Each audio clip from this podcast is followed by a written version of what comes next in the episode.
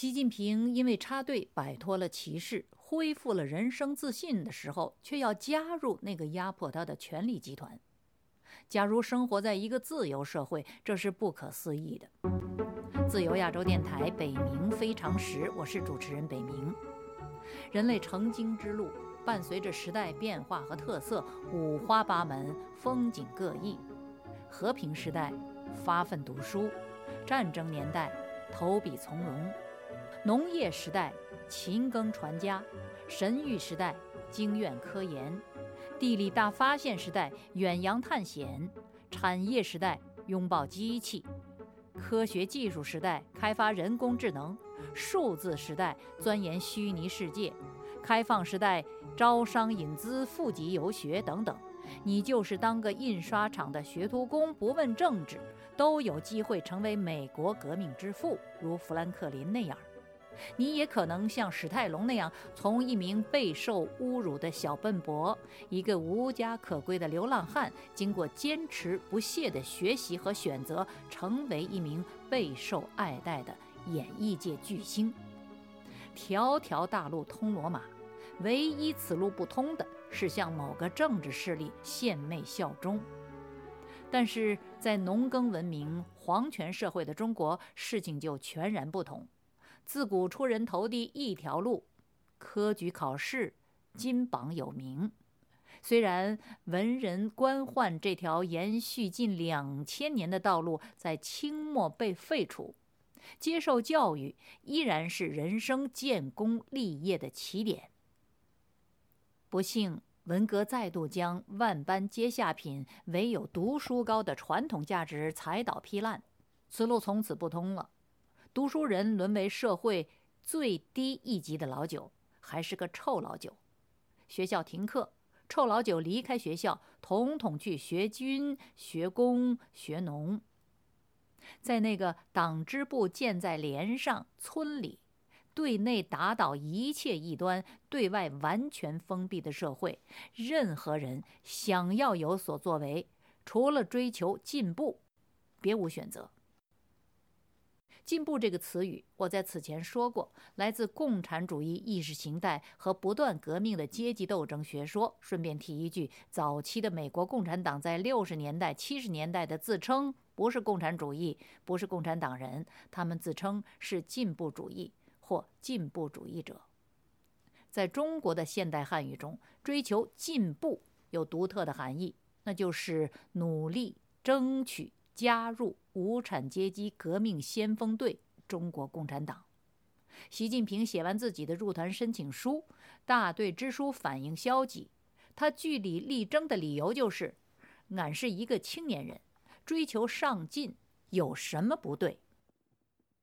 即便进步势力把你打成臭狗屎，你追求的只要是进步这东西，你就是香饽饽。”所以在四九年之后的反智主义思潮中，入党做官成为必由之路。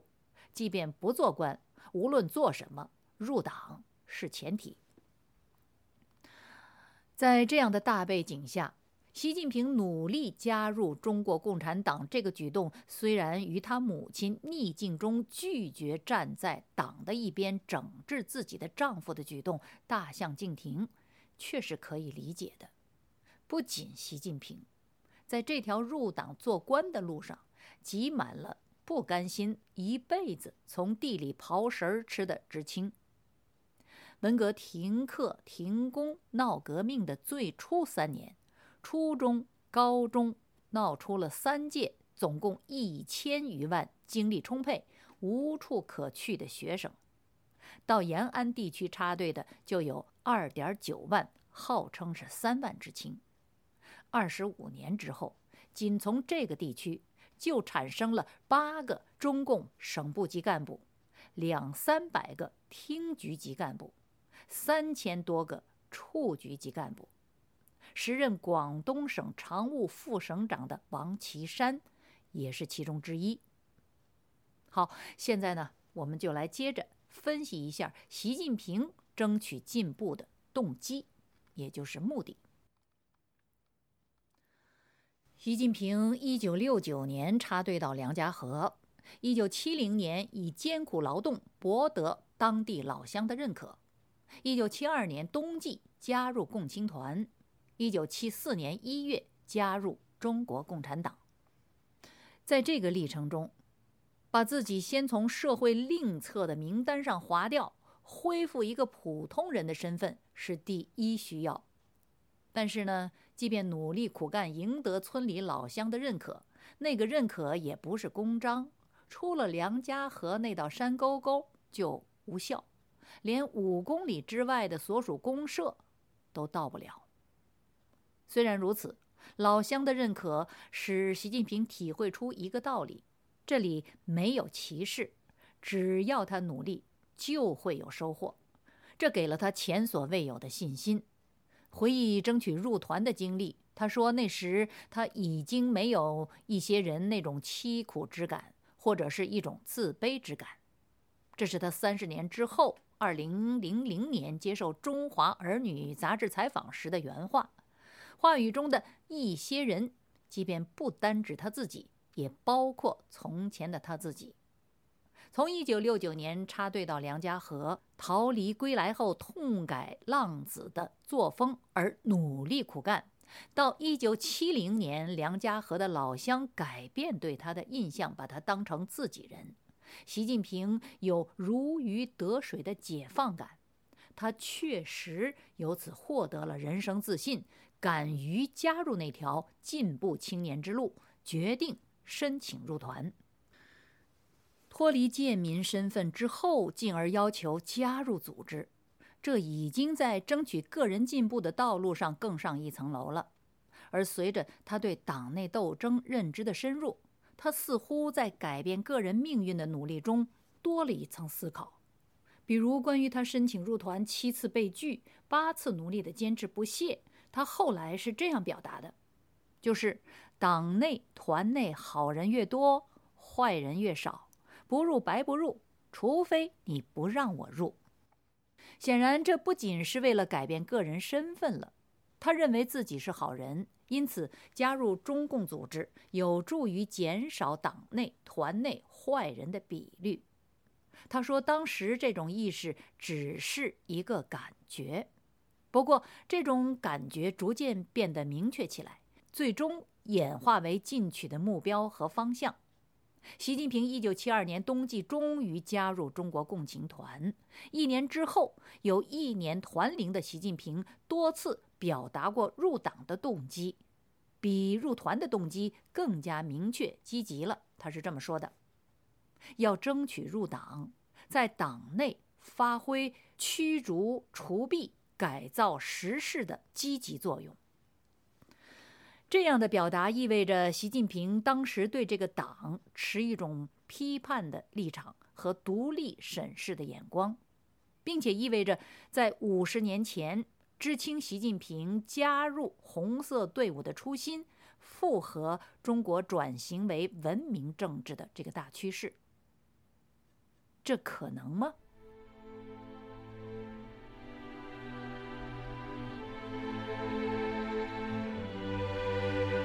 相对于同心同德而入党，离心离德而入党是貌合神离的选择。至少有三个原因。导致习近平当时可能确实产生过这个党不入白不入，入了或可改造他的想法。这三个原因，第一是他的贱民经历，这个贱民经历天然具有与这个党拆分的倾向。关于他的贱民身份和经历，我在此前的节目中已经有过陈述，这里就不再重复了。不过要顺便提一句。习近平同父异母的姐姐习和平，一九六八年去世。据澳大利亚悉尼《晨风报》驻北京记者高希安获悉的消息，习和平死于自尽，是因为文革期间不堪残酷的折磨，在浴室里边上吊自尽的。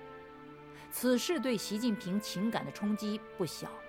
其实，习近平人已在插队的梁家河。习近平说：“那天他正在那儿挖防空洞，接到信以后，那个时候哭了。这是中国官方《学习时报》近半个世纪之后为宣传习近平、说明他性格坚强、人生罕有落泪时提供的例证。第二，黄土坡经济的原始状态，农村生活的赤贫现状，老乡生活的极度艰辛，使教科书上的相关谎言彻底破产。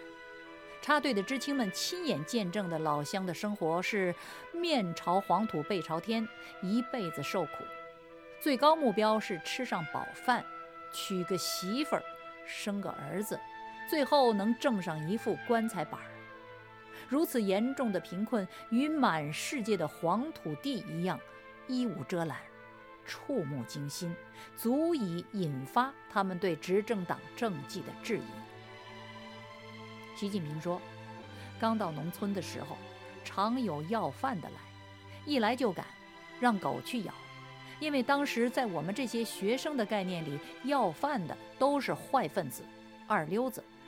不知道当时那里肥正月、瘦二月，半死不活三四月，家家都是糠菜半年粮，老婆孩子都出去讨饭，把粮食给壮劳力吃。”让他们忙春耕，这些东西是在农村生活了一段才了解的。看看当时的中央文件与当地实际的差距，有很多感慨。这段话也是习近平2000年接受《中华儿女》杂志采访时的原话。这确是陕北农村文革时期的真实情况，身处其间，亲眼所见。城里来的知青不大可能不为之震动。对比此前的报纸、广播中的宏词大句、大好形势，包括亩产万斤的说法，没有不反思当局谎言的。习近平后来还有过另一次表达，意思大同小异。他说：“我们读了很多书，但书里有很多水分。”只有和群众结合，才能把水分蒸发掉，得到真正的知识。这话是习近平八十年代在河北省正定县当县委书记时说的。所谓书里的水分，显然指虚假信息和不实之词。他的结论是要把虚假成分过滤掉，办法就是深入群众，了解情况，得到真正的知识。这是习近平早年说过的正确的话之一。中国战国时代起就有帝王微服出巡、体察民情的传统，连画界也有读万卷书、行万里路的脱尘内营、历成卷恶之说。在中共一统教育、新闻出版业的时代，只有亲自接触现实、深入现场、体察民情，才能摆脱谎言的控制。此话的叙述者是另一位县委书记，山西省原平县委书记吕日周。吕日周所在的县是山西改革县的试点。作为县长，他以基层调研闻名于山西政界。他八十年代到习近平所在的河北正定县搞调研，当时二人都是县委书记。论职位，二人平起平坐；论资格，吕日周比习近平深，论岁数，吕日周比习近平年长八岁。二人有过长谈，关起门来应该没有禁忌。实际的言论可能比刊登出来的更口语化，也更直接、更尖锐。第三个使习近平可能具备独立批判意识的是时事。一九七一年九月。大批知识青年流放农村的第三年，林彪事件突然爆发。这位在中共第九次代表大会上被写进党章的伟大领袖毛主席的亲密战友和接班人副统帅，竟然出逃，而且因为飞机失事，中途摔死在蒙古奔都尔汗。此讯以小道消息的形式在知青族群中不胫而走。引发的震动不次于一场思想情感的大海啸，对毛泽东的个人崇拜，对中共的信任，甚至对共产主义体系的信仰，构成致命的打击。许多文革期间追随毛泽东造反的红卫兵为此深受刺激，沉思之后，有些幡然猛醒，彻底离岸。习近平身在其中，更重要的是，因为其红色高层出身及其相应的社会关系，他比圈外的人更多的了解中共内幕。梁家河虽然闭塞，红色家族自有其消息来源。而且与习近平同一个窑洞的另外两名知青也是红二代，也消息通天。他们是雷英夫的两个儿子。雷英夫是中共军方将领，三十年代毕业于中共延安抗日军政大学，国共两次内战时期是解放军第三野战军的一个师参谋长，后来任周恩来的军事秘书，解放军总参谋部作战处处长。解放军后勤学院副教育长，六十年代初晋升为少校军衔。林彪死前是中共军中功臣、元帅，同在军中。雷氏兄弟不可能没有林彪九幺三事件相关的内部消息。